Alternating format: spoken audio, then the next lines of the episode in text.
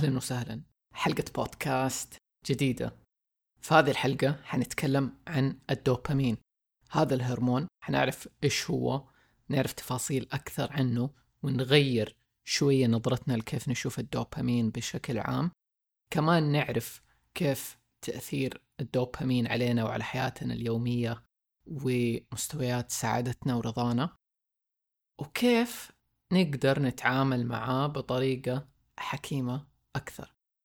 كل هذا والمزيد من التفاصيل في هذه الحلقة، فلنبدأ الآن.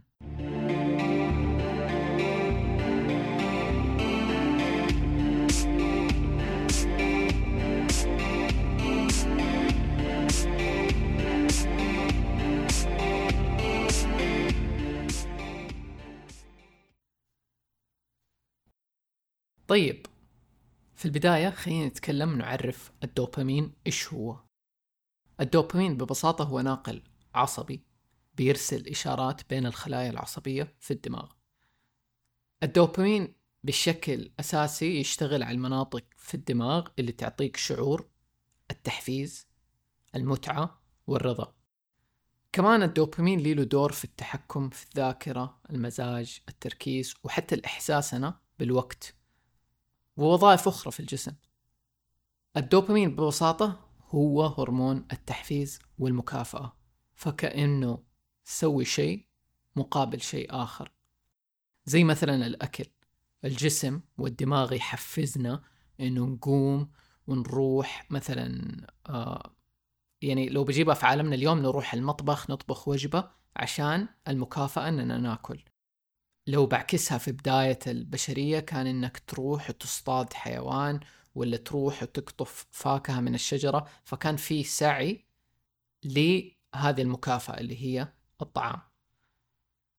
فنقدر نقول إن الدوبامين هو هرمون التحفيز والمكافأة في نفس الوقت، فهو بيحفزك تسوي شيء معين عشان تاخذ مكافأة في النهاية. لما تكون نسبة الدوبامين عندنا منخفضة، ما يكون عندنا حافز كافي إنه نسوي أشياء في الحياة، بالذات الأشياء الثقيلة اللي تتطلب مجهود كبير، لأن الدوبامين هو المحفز اللي خلينا نقوم ونتحرك ونسعى عشان نسوي شيء معين. طيب، هذا بشكل عام كيف الناس اليوم تتكلم عن الدوبامين، أو ممكن الأغلب يعرفه. أبغى ناخذ ذا ونغير نظرتنا شوية للدوبامين. فالدوبامين نقدر نشوفه إنه عملة. العملة هذه الدماغ بيستخدمها عشان يحفزنا ويكافئنا زي ما قلنا، عشان نحقق أهداف معينة. وهذه العملة ينفع نشوفها إنها رصيد عندنا، وإنه لازم نستخدمه بحكمة، لأنه لو أفرطنا في استخدامه حنفلس، ولو استخدمناه بحكمة حيكون دائما عندنا رصيد كافي نستفيد منه. وزي ما قلنا، هدفنا من هذه العملة وهذا الرصيد إنه نستعمله عشان يحفزنا نحقق الأشياء اللي نبغى نحققها، ننجز الأشياء اللي نبغى نسويها، وكمان عشان نستمتع بالحياة. فحنلاحظ كيف إنه لما بنصرف كل الدوبامين اللي عندنا، الأشياء البسيطة اللي في الحياة حتدينا متعة، حتبطل تعطينا نفس المتعة بسبب إنه صرفنا الدوبامين اللي عندنا، أو ما في دوبامين كافي يفرز هذا الشعور بالسعادة ولا الرضا.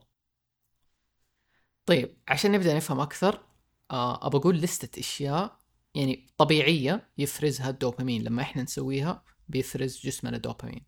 فمثلا لما نأكل طعام مفضل، شيء أكل إحنا نحبه، وغالبا الدوبامين مرتبط بالأكل اللي هو فيه له مثلا دهون عالية، مو دهون عالية، بروتين عالي، وبشكل ثاني لو بنقول غير صحي فيه له سكر عالي. هذه الأمور كمان في ممارسة الجنس، هذه الأشياء كلها من الأشياء اللي تفرز دوبامين عالي أصلا في الجسم. كمان لما نفوز في لعبة، نلعب لعبة تحدي نفوز فيه، لما ننجز مهام عندنا، لما نمارس رياضة، آه، لما نخالط الناس، نقعد مع أصحابنا أهلنا، آه، لما تسمع موسيقى، لما تتأمل، لما تساعد الناس، كلها أشياء تصرف دوبامين بس بنسب مختلفة. لو نبغى نيجي نشوف عكسها اللي هي الأشياء الضارة أو أو صرف الدوبامين فيها في جسمنا مرة عالي وغير طبيعي، حنقول مثلا الوجبات السريعة، ولا الطعام العالي في السكر مرة، كمان الأفلام الإباحية، إدمان الألعاب، المخدرات، القمار، هذه الأشياء تصرف كمية دوبامين مرة عالية غير طبيعية، أصلا الجسم مو متعود عليها، تؤدي بالتالي بعدين للإدمان. عشان نشرحها، أنت دحين الشعور الجيد هذا اللي تشعر به بعد إفراز كمية كبيرة من الدوبامين، سويت أي فعل أو استهلكت أي شيء أفرز دوبامين وحسسك بشعور جيد، هذا الشعور الجيد عبارة عن مكافأة، فيخليك تبغى زيادة منه بعدين في المستقبل. هذا الشيء هو اللي يخلي الدوبامين مرتبط بالإدمان، بالذات لما يكون المجهود اللي انت صرفته مقابل الحصول على الدوبامين المكافأة سهل وسريع مرة. فهنا نجي نتكلم عن آه الوجبات السريعة، أكل بسرعة سهل ما تعبت عشان تحصل عليه، مليان دهون، آه مقرمش مرة، آه مليان سكر، اشياء كلها غير طبيعية. يعني في الطبيعة لو انك حتج... حتلاقيها جسمك متوقع يلاقيها في الطبيعة بنسب معقولة، ففجأة يلاقيها بنسب مرة كبيرة، يدمن عليها، بيصرف دوبامين هائل مرة، بيدمن عليها لأنه لقي حل سهل وسريع عشان يحصل عليها. نفس الشيء بالنسبة للأفلام الإباحية وغيره. فعشان نمثلها، لما انت تاكل وجبة لذيذة يفرز دماغك دوبامين، تشعر معاه بشعور بالرضا. وأنا هنا بتكلم عن وجبة، ما هي وجبة عادية أنه أوه ده طعم، لا، الوجبة اللي هو ده مرة طعم. هذا الشعور يتعزز في دماغك عشان يحفزك تاني تاكل نفس هذه الوجبة في المستقبل، لأنه لقي منها شيء عجبه. بس مو شرط هذا الشيء يكون كويس، لأنه الأشياء هذه، الأطعمة اليوم اللي موجودة اللي هي معدل عليها، فيها إضافات ومحفزات كثيرة مصممة عشان تلعب في هرمونات الدماغ. فدماغك يحسب أنه فيها شيء كويس، وبالتالي زي كأنها تسوي هاك لنظام الدوبامين في الدماغ حقك، فتصير تبغى منها بشكل مستمر وغير طبيعي، وقاعد تاخذ مكافأة على ولا شيء انت بتسويه. فهذا الشيء يسموه يسموه دوبامين رينفورسمنت، تعزيز الدوبامين. كيف ال...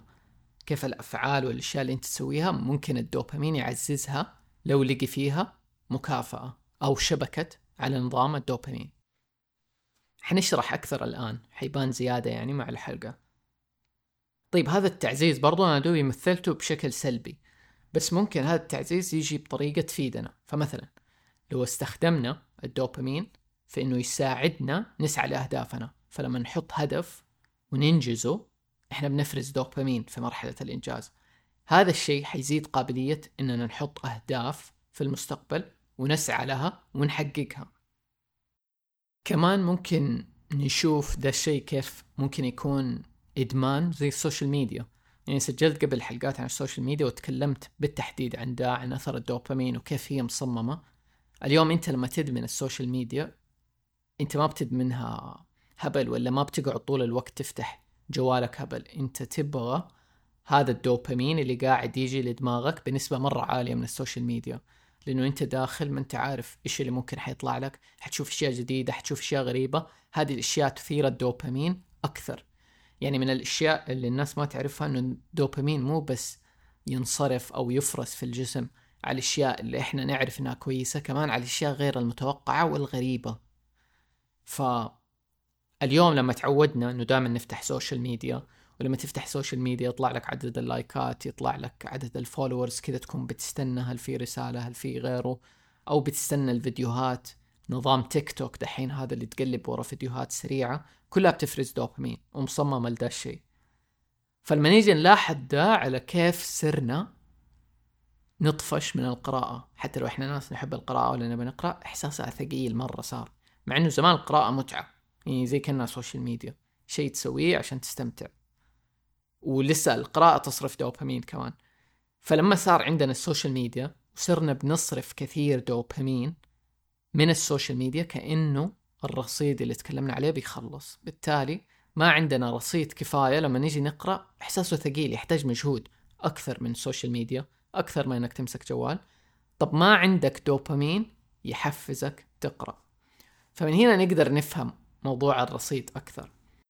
ونيجي دحين لشيء يسموه دوبامين ديسنسيتايزيشن، بمعنى انعدام حساسية الدوبامين، كأنه تصير ما عندك استشعار للدوبامين أصلا.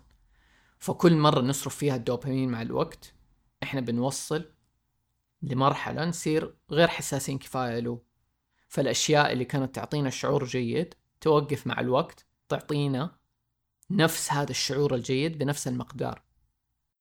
وزي ما قلت هذا يعود لانخفاض رصيد الدوبامين عندك. فلو أنت مثلا كنت لما تتفرج مسلسلات ولا أفلام تنبسط وبالغت أفرط في أنك تتفرج مسلسلات وأفلام طول الوقت، هتلاحظ أنه كمية المتعة اللي كانت تجيك قبل ما عاد بتجيك من نفس الشيء.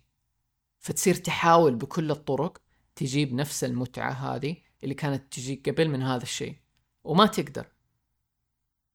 وزي ما قلت الدوبامين ما يجي بس من الأشياء الممتعة، يجي من الأشياء الغريبة والغير متوقعة. فهذا الشيء مو بس إنه يقلب إدمان، أوقات في حالات مرة متقدمة يقلب لأنواع خطرة من الإدمان.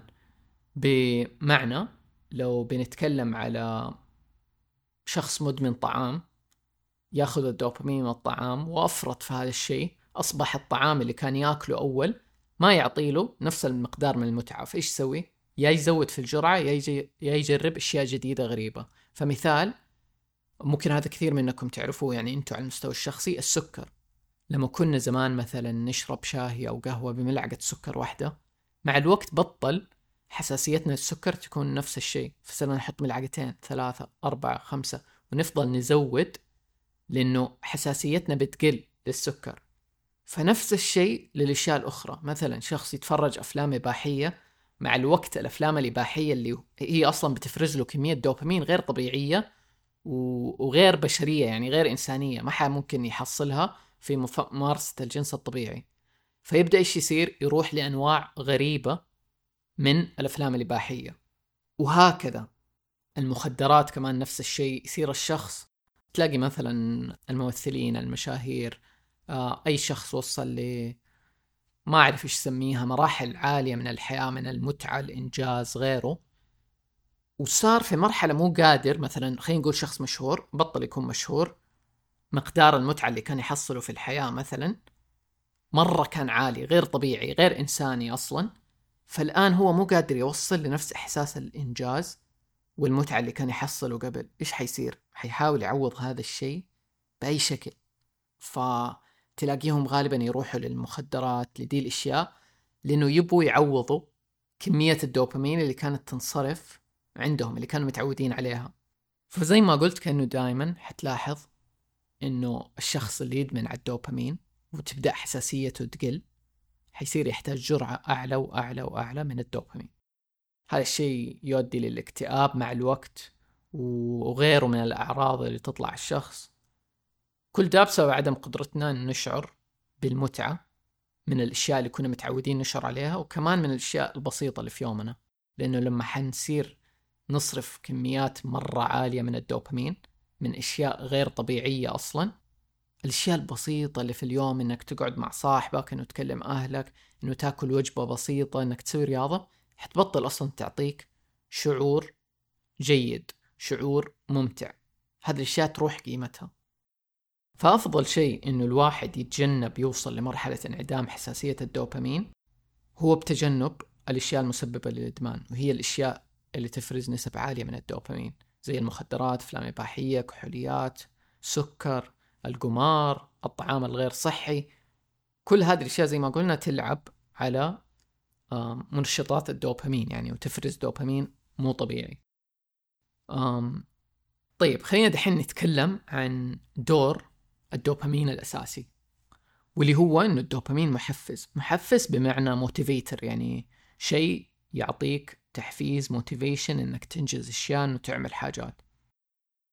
فالنصيحة اللي غالباً تلاقي الناس اللي بيتكلموا عن الدوبامين ينصح فيها هي إنه تستخدم الدوبامين كمحفز. فبدل ما هو مكافأة، بدل ما هو نتيجة نهائية، لا هو محفز. لأن الدوبامين كيف يتصرف؟ أنا هذا الشيء ما كنت مستوعبه بالكامل، بس الدوبامين يتصرف قبل ما تقرر تسوي شيء، ووقت ما أنت بتسعى أنك تسوي شيء، وبعدين في النهاية يتصرف بنسبة أكبر لما تنجز هالشيء. فلو قلنا إنتاجاتك الفكرة أنه آه أبا أكل أكلة فلانية وكذا تحمست، أنت صرفت شوية دوبامين which is كويس، لأنه هذا الدوبامين قاعد يبغاك تتحرك تسعى للهدف هذا. فوانت بتسعى بتطبخ الأكلة، بتروح المشوار اللي تجيب الأكل، في دوبامين قاعد أصلا يخليك تتحرك. بعدين لما تجيب الأكلة وتاكلها آخر مرحلة يفرز الدوبامين بنسبة أكبر. نفس الشيء في الأهداف، فأنت تقدر تستعمله لما يجي في بالك هدف نفسك تحققه ونويت، هنا بيفرز دوبامين عشان يحفزك تتحرك. بتسعى للهدف حيفرز دوبامين يحمسك تكمل الهدف. في النهاية حققت الهدف يفرز دوبامين يكافئك على اللي انت حققته. فالسعي هو المكافأة مو خط النهاية. فحس بالمتعة والاستمتاع من السعي نفسه. أنا دي دائما أقولها أنه العبرة والغاية والمتعة في الأساس هي في الرحلة مو في نقطة الوصول. فأنت مسافر رود تريب، ماسك خط، مسافر من بلد لبلد، من مدينة لمدينة، ولا حتى رايح مشوار، المتعة هي في المشوار في الطريق هذا أكثر من نقطة الوصول. يعني أوقات ممكن تحبط لما توصل، بس إنه في متعة كبيرة في الرحلة. نفس الشيء في الحياة، نفس الشيء في أي مشروع أنت شغال فيه، غالبا المتعة هي في السعي نفسه أكثر ما ما في نقطة الوصول، وحنتكلم عن ده أكثر. في بروفيسور عنده، يعني هو باحث في الدوبامين وعنده مقولة رهيبة اسمه روبرت سابولسكي، يقول الدوبامين غير مسؤول عن المتعة بل عن ترقب المتعة. كمان في عالم أعصاب مرة رهيبة، يعني أغلب الأشياء في الحلقة مقتبسها منه وتكلمت عنه يمكن كذا مرة في حلقات فاتت، اسمه أندرو هوبرمان، يقول Craving is what makes me feel alive. الرغبة هي ما تجعلني أشعر بالحياة. فكل ذا بيتكلم عن كيف تخلي طريق السعي هو اللي تلاقي منه المتعة الأساسية. وهنا نيجي نتكلم عن الدوبامين وعلاقته بالألم pain. ففي علاقة طردية بين مقدار الألم اللي نختبره وبين مستويات الدوبامين اللي حنقدر نحصل عليها. حشرح ده مثلا، لو كان عندنا تمرين في النادي، طيب كنا مستثقلين مرة هذا التمرين، وبس نفسنا نقعد في البيت نتفرج تلفزيون، ما نسوي شيء، ناكل، مرة أريح مرة أروق. ليش أي أحد يبي يقوم يروح يتمرن ويروح النادي؟ وممكن حنقعد في البيت حنتفرج تلفزيون وحيكون الوضع تمام. بس ممكن أننا نقوم نروح النادي نتمرن، بالتالي نختبر الألم ذا حق لي أخ ما في أقوم ما في أروح، نختبر الألم في التمرين وفي السعي هذا أننا قمنا ورحنا، وبعدها ننجز الهدف اللي هو سوينا التمرين، انجزنا تمرين اليوم. بعدها راح يفرز دوبامين، هذا أول شيء، غير الهرمونات الثانية اللي تفرز وقت الرياضة واللي هي مرة مفيدة وتجيب سعادة. بعدها لو رجعنا البيت وأكلنا وجبة وقعدنا قدام التلفزيون وانبسطنا، كمية الراحة كمية الاستمتاع حتكون أكبر من لو ما رحنا. يعني لو بس قعدنا في البيت فرجنا اه طيب أوكي حلو، بس تخيل لما تروح تختبر الألم وتتمرن وتنجز، وبعدها تقعد وتسوي اللي كنت بتسويه ولا تكافئ نفسك بأي كان المكافأة اللي انت تبغاها، متعتها مرة أكبر لو انك اديتها لنفسك بدون الألم. فهمتوا ايش قصدي؟ فهذا الشيء يمكن دائما نعرفه بس ما قد فهمناه هو كيف يصير. فهذا كله لأنه قابليتنا لاختبار الدوبامين حتكون أكبر. فأنا دائما صرت أمشي وراء هذا المبدأ اللي هو يسموه إنك تأخر المكافأة قد ما تقدر. تأخر المكافأة، طيب أوكي أنا صحيت من النوم ما حقعد على الجوال وشوف السوشيال ميديا، لا حقعد أول شيء ممكن أبى أسوي رياضة، ممكن أبى أتأمل، ممكن أبى أقعد أشتغل ست ساعات بعدين أمسك الجوال وكافئ نفسي. لأن لو أديت نفس المكافأة بدري ما عندي أي حافز إنه أسوي بقية الأشياء. فالعكس، أنا أسعى أول شيء أحقق اللي مفروض أحققه وبعدين أكافئ نفسي، فما أدي المكافأة لنفسي بدري. وحتلاقي هذا هو النظام الطبيعي اللي الطبيعة أصلا خلقتنا عليه ووجدتنا عليه. إحنا جينا كذا كانت الطبيعة شغالة إلى ما إحنا غيرنا ولعبنا فيها وصار في إشياء سهلة كثير وطرق مختصرة كثير اليوم أصلا بتعذبنا، وصرنا مكتئبين بسببها وما عندنا سعادة وما ما ما ما عندنا حماس إنه نسوي أشياء في أوقات كثيرة. فزي ما قلت كل مرة إحنا بنختبر ذا الألم كأنه بنوسع من رصيدنا بالاستمتاع بعدين، فشوفها بهذا الشكل كأنه رصيدك للدوبامين بيتوسع. كمان من الأمثلة لهذا الموضوع الشاور البارد، أنا قد تكلمت قبل عنه، كتبت بلوج عن ليش تاخذ شاور بارد كولد شاور. فأنت لو أخذت شاور بارد ترى أنت بتختبر ألم مرة قوي، فهذا الألم اللي أنت بتختبره بيوسع برضو من قدرتك لاختبار الدوبامين بعدين في بقية يومك. فممكن لما أنت تحس بتحدي وصعوبة في شيء معين، أفضل شيء أنك تسويه هنا أنك تحاول تحول ذا الألم من شيء مؤلمك ومحبطك وما أنت قادر تتحرك تسوي شيء لدافع يخليك تنجز اللي محتاج تنجزه عشان تختبر بعدها شعور أكبر بالإنجاز. طيب خلينا نتكلم دحين عن شيء سميته أزمة الدوبامين، بالإنجليزي ممكن يسموه دوبامين كراش. وهذا الموضوع صراحة أنا أحب أتكلم عنه لغرابته ولأنه أغلب الناس تختبره في الحياة وهو صادم شوية.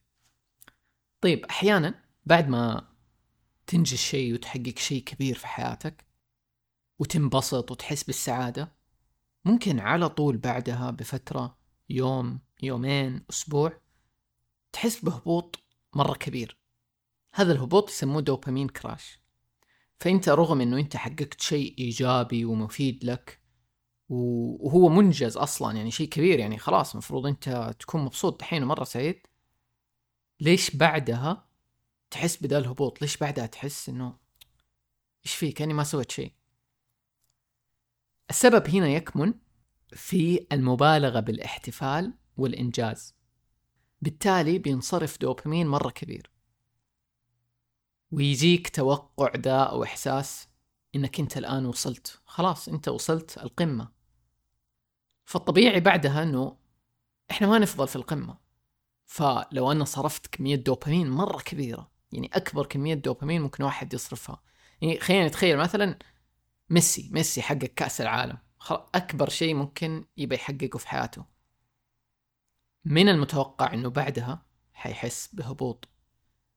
وهكذا حطها على أي مثال، شخص أتخرج من الجامعة، شخص حقق كل طموحاته في الوظيفة ولا في مساره المهني مثلا وممكن يكون حققها بسرعة، شخص وصل لمبالغ ما كان يحلم فيها لدرجة أنه ما عاد في شيء زيادة يبي يحققه وبالغ هنا في الاحتفال للوصول لهذه النقطة.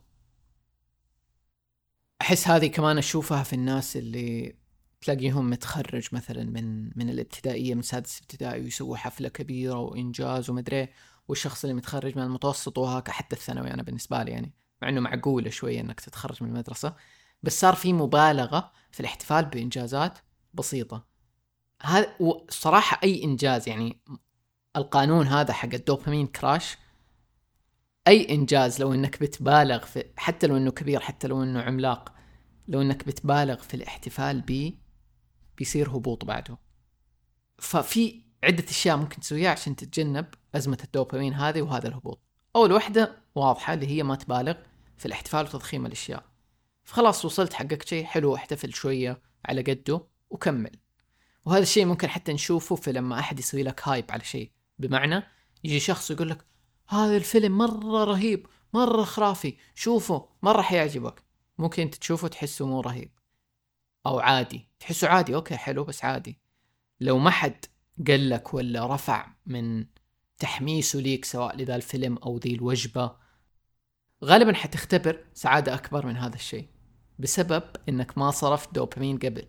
فأنت بس بأنه شخص حمسك هذا الفيلم رهيب وانت تحمست، ولا اتحمست تجرب الحلا الفلاني عشان شخص اتكلم عنه وقال ان ذا أرهب حلا في العالم، في دوبامين هنا بيتصرف كبير في سعيك ليله في تفكيرك لي إلى ما انك تجربه، فتيجي تجربه تلاقيه أوكي كويس عادي. وزي ما قلنا الدوبامين يجي من عنصر المفاجأة، فلما تتحمس أحد على شيء ممكن تعال قل له شوف ذا الفيلم حلو ولا تبالغ في التضخيم، أترك شوية عنصر مفاجأة ليله، لأنه من هنا يجي برضو إفراز الدوبامين. فأنت في ذا الوقت اللي أنت حققت شيء أوكي أعطيه مساحة، أعطيه وقت أنك تحتفل بشكل معقول بس بعدين هذا ثاني شيء أتوقع أنه حيصير هبوط. وهذه من الأشياء اللي سمعتها من أندرو هوبرمان، أنه يقول لما تتوقع أنه فيه هبوط حيصير بعد حيقل أثره عليك، وأحس حتقل مقاومتك ليله، لأن أنت مو بس دوبك اختبرت سعادة ولو بعدها بيومين حسيت بشوية هبوط حتستغرب وتقول ليش، طب أنا دوبي أنجز، طب أنا دوبي ليش زعلان. هذه المقاومة حتزيد من اكتئابك وحزنك، لأنه حتحس ليش. هذا الشيء متى أنا أحسه؟ أحسه مثلا لو أني كنت مسافر لمكان معين ومرة متحمس، وبعدين سواء لما سافرت في السفرة نفسها حسيت ما بهبوط أنه ماني مبسوط، أو غالبا أغلب الناس متى تختبره؟ بعد ما ترجع من إجازة. الناس تحسب أوكي يلا أروح إجازة حرجع مبسوط كل شيء تمام، بس غالبا لما ترجع بإجازة حتمر بشوية هبوط.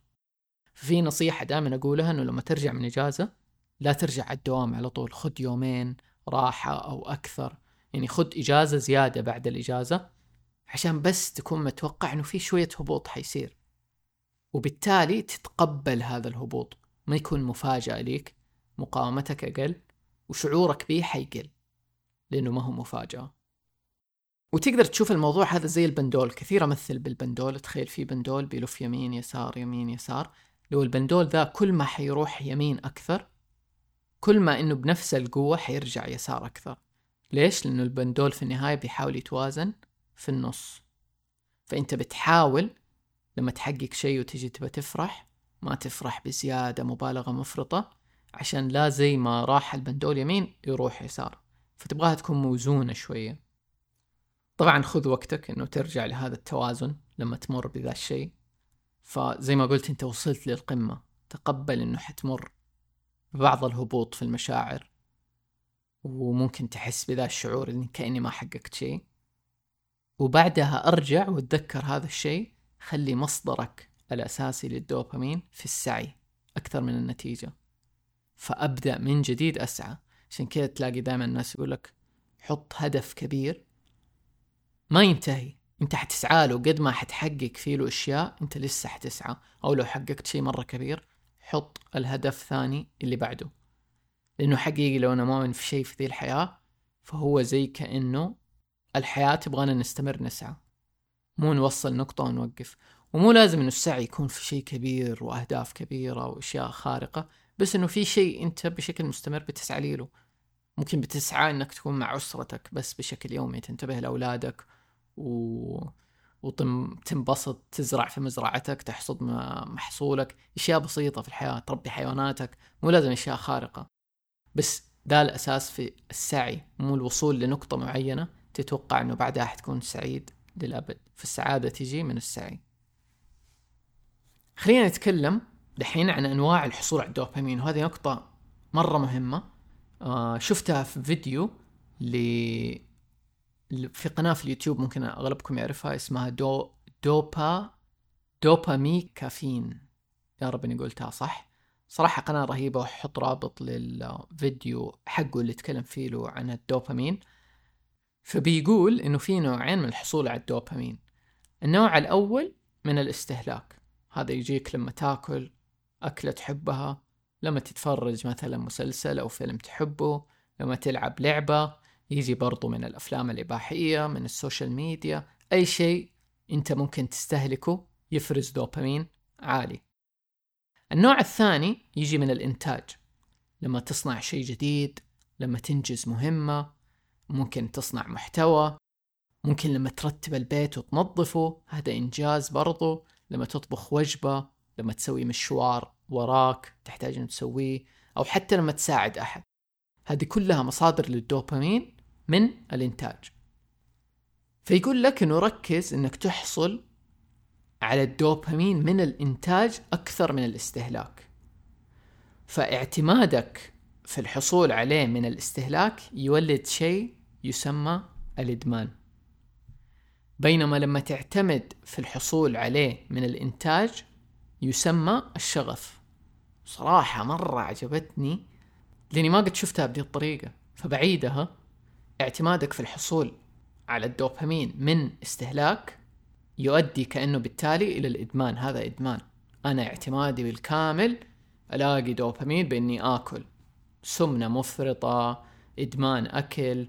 وترى أنا ما أقول ده الشيء، الأكل مو بس إنه يقلب إنه أنا أبغى سكر زيادة وكذا، ممكن يقلب إنك تبغى أكلات غريبة ما تشوفه اليوم. تلاقي أم... والله حتى أنا نسيت اسم الأكلات، ما أدري، تلاقي أكل كذا غريب معصوب بالبطاطس، مالح على حلو كذا، لغوصة في الأكل. هذا الشيء كله لأنه عجيب ومثير وفيه له كمية أشياء ملغوصة يفرز دوبامين، بس هو غير طبيعي، يعني ما في إنسان طبيعي بيأكل ذا، أنا أؤمن كذا. وتلاقي هذا الشيء حتى لما تعيد ضبط نظامك، حساسيتك للسكر ترجع طبيعية، تصير تتذوق السكر من الفواكه، من أبسط الأشياء. طيب هذا بالنسبة للاعتماد للحصول من استهلاك الأشياء، بالتالي حيؤدي إلى إدمان في النهاية أيا كان اللي بتعتمد عليه. بينما لو أنت بتحصل عليه من الإنتاج، بأنك تفعل شيء، بأنك تسعى لحاجة أيا كانت حتى لو أنها بسيطة، هذا الشيء يسمى شغف. فصراحة عجبتني مرة وغيرت منظوري حتى لكل الموضوع هذا. يمكن شيء بصراحة دائما يصير لي لما أجي أجهز حلقة بودكاست شطحة، على قد ما أني أعرف عن الموضوع، على قد ما أني قد سمعت عنه، في البحث عن الحلقة والتجهيز أنا أقعد أتعلم أشياء لنفسي. فصراحة يعني حتى أنا ممتن لشطح هذا الجانب، إنه أحس المواضيع دي اللي أنا أتكلم عنها أنا مو دائما خبير ولا ملم بيها ولا مجربها بالشكل الكافي، بس أتعلم عنها أكثر في الحلقة وفي تجهيز الحلقة.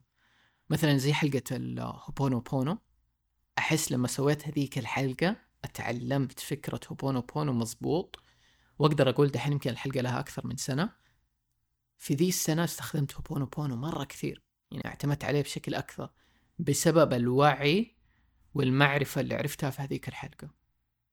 فأحيانا أحس كأني مستمع معاكم، يعني أنا بتعلم من شطحة كمان. أم... طيب خلينا ندخل دحين في شيء يسموه دوبامين ديتوكس.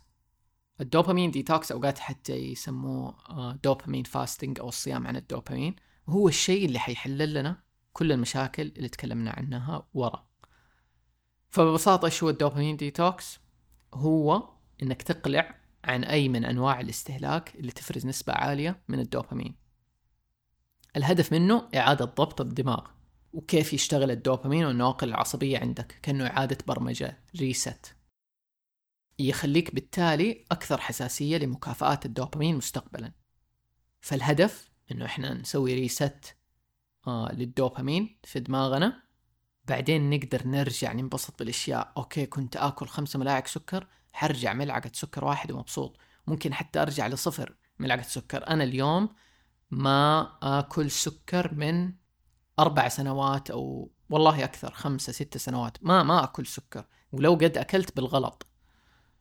وجربت كل الأنواع، جربت حتى أني أبطل الفواكه، بس يعني دحين رجعت ثاني، كنت كيتو نباتي. فاليوم ومستمتع بنفس القدر، ما فرق في حياتي شيء. الشيء الوحيد اللي فرق إنه ما في أكل سهل، يعني ما أقدر أكل الحلا السهل اللي موجود في السوق لأنه كله بسكر، كله مخبوص. بس مثلا لما أسوي الحلا، لما أسوي الشاهي، لما أسوي الأشياء اللي أحبها، أحط شيء، أحط ستيفيا.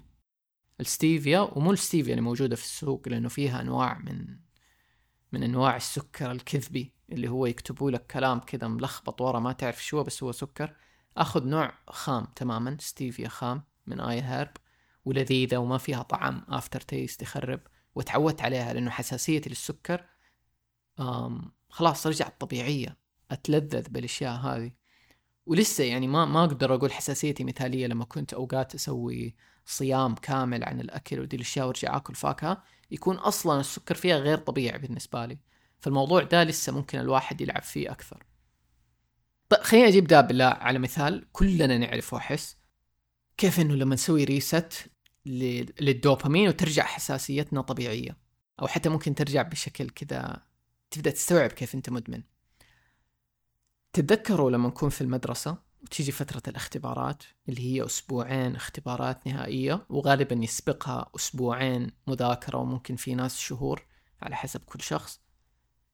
فهذه الفترة غالبا ما يكون عندنا جوال، ما يكون عندنا كمبيوتر وإنترنت، ما يكون عندنا تلفزيون ومسلسلات، نتحرم من كل شيء. طيب وكل دي الأشياء اللي نتحرم منها هي غالبا مفر... تفرز دوبامين في الجسم. ففجأة ما صار عندنا مصادر للدوبامين تفرز دوبامين عندنا، ومضطرين نقعد نسوي الشيء اللي يطفش هذا اللي هو المذاكرة، واللي فيه له ألم ومعاناة كبيرة. فجأة إيش يصير مع الوقت؟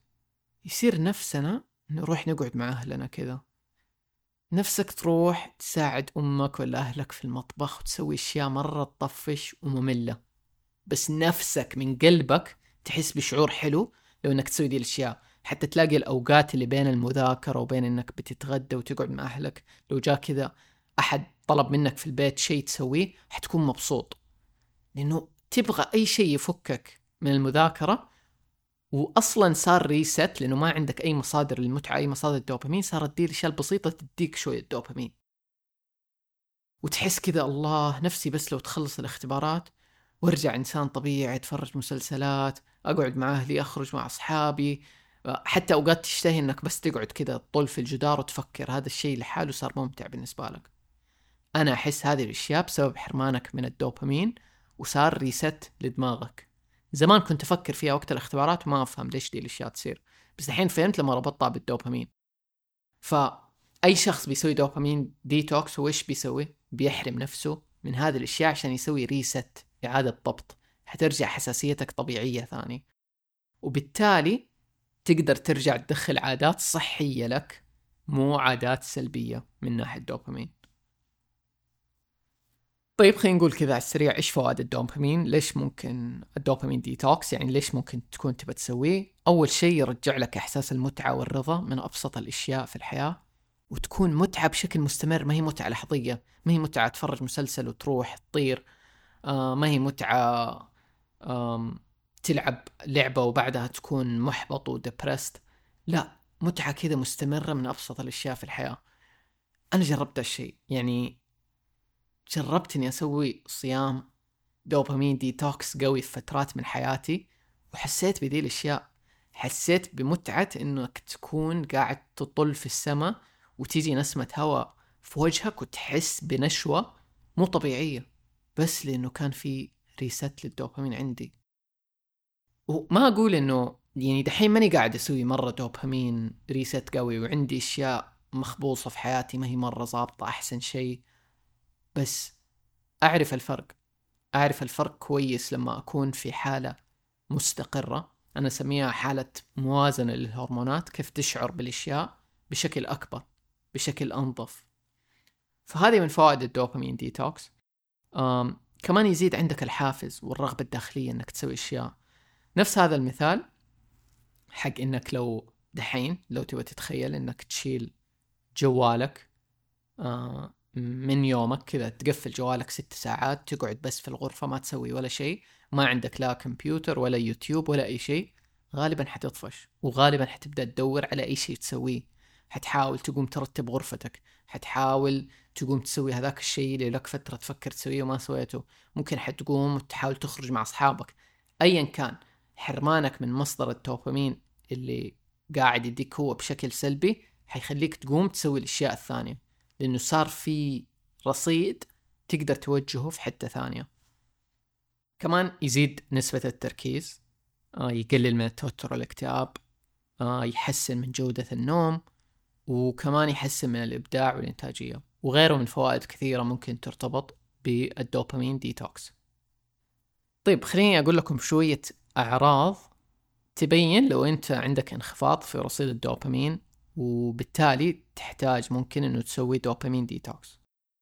تشعر بالتعب وعدم وجود حافز آه أنك تقوم تسوي أي شيء، تستثقل أغلب الأشياء البسيطة السهلة وممكن اللي كنت دائما تسويها، آه الأشياء اللي كانت تعطيك متعة تبطل تعطيك متعة، ما أنت عارف إيش في أي شيء يبسط في الحياة. آم تحس بالحزن وفقدان الأمل، مشاكل في التركيز، انخفاض الرغبة الجنسية، تقلبات في المزاج، صعوبة في أنك تأخذ قرارات، ومشاكل في الذاكرة. وممكن يعني في لستة غيرها أطول، بس هذه الأشياء الأساسية. طيب دحين خليني أقول لك كيف تسوي دوبامين ديتوكس وتنجح فيه، فبديك شوية نصائح. أول شيء أبغاك تعرف أنه في نوعين من أنواع الدوبامين ديتوكس الناس غالبا تسويهم. واحد منهم أنك تقطع كل أنواع الدوبامين في حياتك اللي تصرف دوبامين كبير، فتوقف سوشيال ميديا، توقف انترنت، آه مو انترنت يعني توقف يوتيوب، توقف مسلسلات، آه ألعاب، سكر، الطعام غير صحي، كل دي الأشياء مرة واحدة، وتسوي ريست كامل لدماغك. هذه الطريقة صراحة، هذه الطريقة اللي أنا أفضلها، أنه توقف كل الأشياء، لأنه لو سبت واحد أنا أحس أنه ممكن يأثر لسه. بس برضو لو أنت مزبط جوانب معينة وحاس أنه بس بوقف مصدر واحد، مثلا بوقف السوشيال ميديا، برضو ده مفيد يعني، فتقدر أنه تقرر أنا بوقف مصدر أو مصدرين. طيب بعدها نيجي لمدة الديتوكس. المدة تختلف طبعا من شخص لشخص، من قوة الإدمان اللي عندك قديش وتعرضك ليه. فالأشخاص اللي مثلا مرة مدمنين سوشيال ميديا ولا ألعاب ولا أفلام إباحية ما حيكفيهم مثلا يوم ولا يومين ولا أسبوع، ممكن دماغهم يحتاج فترة أطول عشان يسوي الريسات. أنا من أغلب اللي يعني من بحثي اللي كنت أشوفه، لو عندك إدمان مرة شديد مثلا زي إدمان الأفلام الإباحية، يحتاج تسعين يوم من الصيام عن الأفلام الإباحية أنك تتخلص منها، يحتاج تسعين يوم عشان دماغك يسوي ريسات. لأنه أنا أبغاك تتخيل شيء أنت أدمنت عليه وكان بينصرف عليه دوبامين بشكل مستمر ومكافأة، النواقل العصبية اللي في دماغك بتسوي مسارات لذا الشيء. فبمعنى دحين أنت تبغى متعة، تبغى تستمتع بالحياة، صحيت، تبغى تحس بذا الشعور حق سعادة رضا، في دماغك في مسارات قوية مرة مرتبطة بعادة معينة، وممكن تكون عادة سيئة زي مثلا أفلام الإباحية. خلاص دماغك سوى طريق شقه بشكل مستمر لكيف يحس بالسعادة، فهو ما يعرف غير هذا الطريق. فعشان تدربه أول شيء على طريق جديد وإنه ينسى هذا الطريق يحتاج وقت. فالوقت زي ما يقولوا المثالي اللي آه الباحثين حاطينه هو تسعين يوم، عشان يعني تماما دماغك يصفى من هذه العادة. في ناس حتى يشوفوا إنه أكبر، في ناس يشوفوا أقل، فعلى حسب إدمانك أنت حتعرف كم تحتاج. بس أصلا لو سويت يوم في الأسبوع برضو بيفيد يعني. فأنت بتحاول تدريجيا ترجع تعود دماغك على طرق جديدة يحصل فيها على الدوبامين والسعادة. فنصايحي لك، حدد أول شيء إيش نوع الاستهلاك اللي بيعطيك أكبر مكافأة دوبامين حاليا في حياتك وهو مصدر سلبي.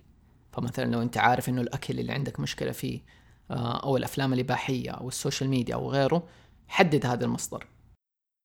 بعده حط خطة كيف أنت حتتفادى التعرض ليه لفترة معينة. فممكن أنت تكون ترى مدمن ألعاب، بس الألعاب ما هي سيئة يعني، الفيديو جيمز ما هي تماما سيئة، بس أنت مدمن بشكل مرة كبير وبتسحب حياتك وبتسحب وقتك من الناس وما هي مخليتك شخص أحسن.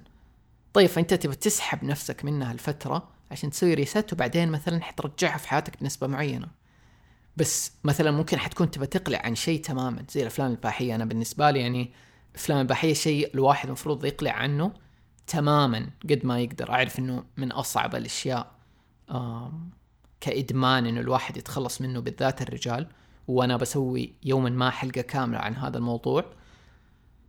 فذي الأشياء أنت تتخلص منها بشكل كامل، فهذا الموضوع حياخذك وقت إلى ما تتخلص منه، وممكن تحديات وممكن حتفشل كذا مرة إلى ما تمسك زمان الأمور. بس كل مرة أصلا أنت بتسوي ديتوكس في عضلة بتقوى في دماغك لهذا الموضوع. فحط خطة كيف حتوقف ده الشيء وكيف حتلاقي بديل صحي ليله. فمثلا لو أنت كنت بتوقف فيديو جيمز، طيب قرر بإيش حبدل الوقت اللي أنا قاعد ألعب فيه فيديو جيمز، لأنه مخك ما يعرف غير كذا، ما حينفع تقعد فاضي. لو قعدت فاضي مخك حيرجع ثاني للشيء اللي هو يعرفه وحتصعب الحياة على نفسك. فمثلا توقف فيديو جيمز وروح اتمرن في النادي، آه ولا روح في هذا الوقت أقعد مع أصحابك، ولا أقعد أقرأ كتاب. كل هذه الأشياء بديلة. أول مرة حتيجي تقرأ كتاب حتحس إنه مرة ثقيل، مع الوقت حيبدأ يصير شيء صحي جسمك بيصرف دوبامين عليه. أنا دحين في الفترة الحالية في حياتي اللي هي فترة ما بقرأ أي كتاب ومرة شايفه شيء ممل، بس برضو أتذكر فترة في حياتي كنت حرفيا أحس بنشوة لما أقرأ كتاب، وغالبا هذه الفترة كنت اللي أحرم مني نفسي منها من السوشيال ميديا بنسبة كبيرة. فحاليا كأنه السوشيال ميديا غطت على الرصيدي في أني أقرأ كتب وأخذ متعتي من الكتب. فهذا مثال لكيف تقدر تبدل. طبعا شيء مهم أنه تكون صبور في هذا الوقت، وتعرف أنه ما هو شيء كذا يصير، إنه أوقات في عادات صعبة زي ما قلت حتفشل فيها، بس لا تأخذ هذا الفشل إنك عدت من نقطة الصفر. هو دماغك أصلاً سوى progress أو أنجز، أنت أنجزت، وصلت لمرحلة معينة في التحسن، فأرجع كمل تاني. أوكي فشلت ما عرفت أكمل، أرجع من جديد وكمل. فما هي مشكلة لو من فترة لفترة قررت بتلعب، ولا قررت بتاكل أكل غير صحي، ولا رجعت لأي عادة أنت بالنسبة لك ما هي الشيء المثالي أو بتصرف دوبامين عالي. بس المهم هذه العادة ما تكون حياتك، ما تكون الشيء اللي أنت دائما تسويه أو الشيء اللي أنت تعتمد عليه. يعني كمان في أشياء تساعدنا في إعادة ضبط الدماغ، منها إنه تاكل أكل صحي. ترى هذا الشيء بشكل عام يوازن أشياء في الجسم وفي الدماغ، تسهل الإقلاع عن الأشياء السيئة. التغذية، إنك تنام نوم مبكر وكافي، آه زي ما قلت الشاور البارد من الأشياء اللي مرة يساعد في دي الفترة لما تكون بتحاول تغير أشياء في دماغك وتاخذ عادات جديدة صحية. فهذه بعض الأشياء اللي ممكن تفيدك لما تيجي تسوي دوبامين ديتوكس.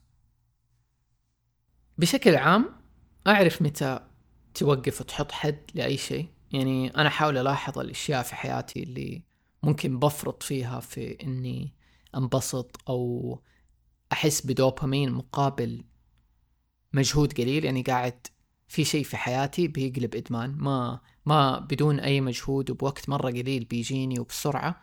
أوكي أعرف إنه أنا هنا في فرط، فخليني أرجع ووازن في ذا الجانب. برضو في نفس الوقت لما أنت قاعد تبذل مجهود كبير وبتنجز وبحط تحط أهداف وأشياء وقاعد تسعى، والله حارم نفسك من مصادر كثير للدوبامين ووازن حياتك، مهم إنك تريح شوية وتستمتع. كمان زي ما قلت كل فترة ترجع، والله انبسط، أفتح سوشيال ميديا شوية، تفرج مسلسل، تفرج فيلم، لك أسبوع بتشتغل، آه لك طول اليوم بتشتغل، أرجع انبسط.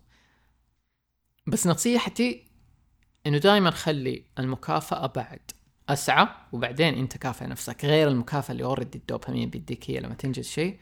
أنت مهم تخلي الأشياء اللي صارت في حياتنا اليومية دي سهلة وسريعة تيجي بعد ما تنجز، بعد ما تسوي الشيء اللي أنت تبغاه، مو تجيك بسهولة. فأوقات حتى أنا الأشياء السهلة اللي ممكن أحصل عليها في أي وقت، مثال وجبة، كلنا يعني الحمد لله إن شاء الله اليوم نقدر نلاقي وجبة نستمتع بيها ناكلها في يومنا. هذه الوجبة مهمة أدي نفسي هي بدون أي مجهود وبدون أي تعب. فأغلب الوقت على الأقل أنا محتاج أني أنجز شيء عشان أحصل على هذه المكافأة. وأنا لما أسوي ده أنا بستمتع. يعني في ناس كثير تشوفني في حياتي لأني أعتمد ده النظام، إني كأني بحرم نفسي. أنا ما أحرم نفسي، أنا لما أسوي ذا الشيء بتزيد متعتي، المتعة اللي أحسها مثلا لما أكل وجبتي المفضلة الصحية بعد ما أنجزت، بعد ما سويت، مرة كبيرة. الوقت اللي أقضيه على السوشيال ميديا ساعة مثلا ولا ساعتين في اليوم وأخليها بعد ما أخلص وأنجز شغلي مرة كبيرة. يعني أحب وقتي على السوشيال ميديا لما أنجز وأخلص وأسوي اللي أحتاج أسويه، وبعدين أقعد ساعة كذا أشوف إيش بيصير في العالم، إيش الدنيا، أتابع الناس اللي أحبهم، أنبسط مرة، أنبسط، سعادتي تكون كبيرة. فالوزنية هذه أصلا تبسطك، مو عشان تحرمك ولا تعذبك. طيب هذا بالنسبة لهذه الحلقة، صراحة حلقة دسمة، من زمان أبى أسجلها ومن زمان قاعد أجهز لها، كل فترة أحط ملاحظات عنها. من المواضيع اللي مرة تهمني، حاولت أني ألمه بشكل شبه شامل. أحس لسه في كلام أكثر ممكن الواحد يدخل فيه ويغوص فيه أكثر. حسب لكم رابط في وصف الحلقة لحلقة بودكاست مرة عجبتني مع أندرو هوبرمان، والفيديوهات ثانية برضو عجبتني عن الدوبامين.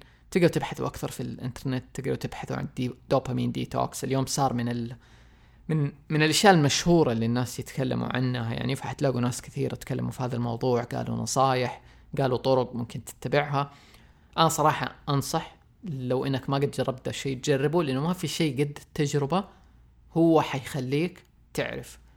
ولو أنت دحين ما يحمسك، في اللحظات اللي أنت بتمر في إيش أسميها أخفض مستويات حياتك، أتذكر ده الشيء، أتذكر موضوع الدوبامين وصيام الدوبامين، وجربه وشوف أثره عليك، وشوف كيف تقدر من السعي واختبار السعي تلاقي السعادة. يعني أحس هذه الفكرة الأساسية. هذه كانت الحلقة المئوية، هذه الحلقة رقم مية. يحمس مرة وأحس يبسط أني اخترت موضوع الدوبامين لهذه الحلقة، وهو مو صدفة. لو بحكيكم عليه فترة يعني من وقت ما سجلت حلقة تسعة وتسعين وعارف أن دي الحلقة المية، فكذا قاعد أفكر إيش أختار موضوع، قاعد أفكر إيش أسوي فيها. كنت ناوي أسوي احتفال كبير، بعدين قلت لا ما بسوي احتفال، بس ممكن نسوي ايفنت اونلاين نتقابل فيه ونتكلم. بعدين حسيت أصلا ده الموضوع ثقيل وماني قادر عليه دحين. بعدين سارت كمان الأحداث اللي دحين بتصير في فلسطين، الله يعينهم ويقويهم ويصبرهم، فماني حاسس إنه أحسن وقت، وأنا كمان مالي الطاقة لهذا الموضوع حاليا. بس في نفس الوقت حاسس إنه أبرجع للبودكاست، بنزل حلقة، أبغى نكمل، ما أبغى إنه الحلقة مية تصير عائق إنه بخليها شيء رهيب. فبالتالي حسيت موضوع الدوبامين بيرفكت إنه أنا يفكرني إنه مو لازم أحتفل بزيادة بالحلقة مية. هو صح شيء يحمس، شيء فرحان بيه وفخور بيه، بس حنكمل، أبغى نكمل، أبغى نروح مية واحد مية واثنين ونكمل أكثر، فما أبغى نوقف هنا. ميبي في المستقبل نسوي احتفالية بسيطة، فكرة الأونلاين ميتينج للحلقة مية نسويها بعدين إن شاء الله، حتى ما فرق نكون في الحلقة كم. بس نفسي قريب نسوي شيء، لو أحد في باله أفكار قولوا لي. أنا حاليا ما في بالي أفكار ولا ناوي أسوي شيء قريب، بس هذا الشيء الأساسي.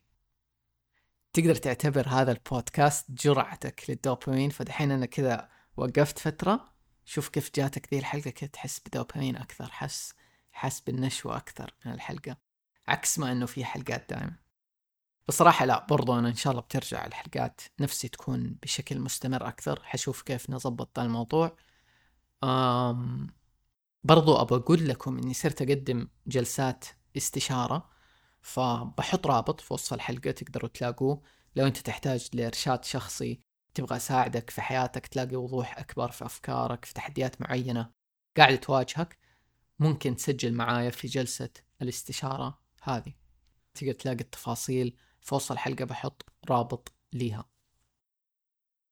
طيب في نهاية هذه الحلقة أول شيء أقول لكم مبروك للحلقة المية.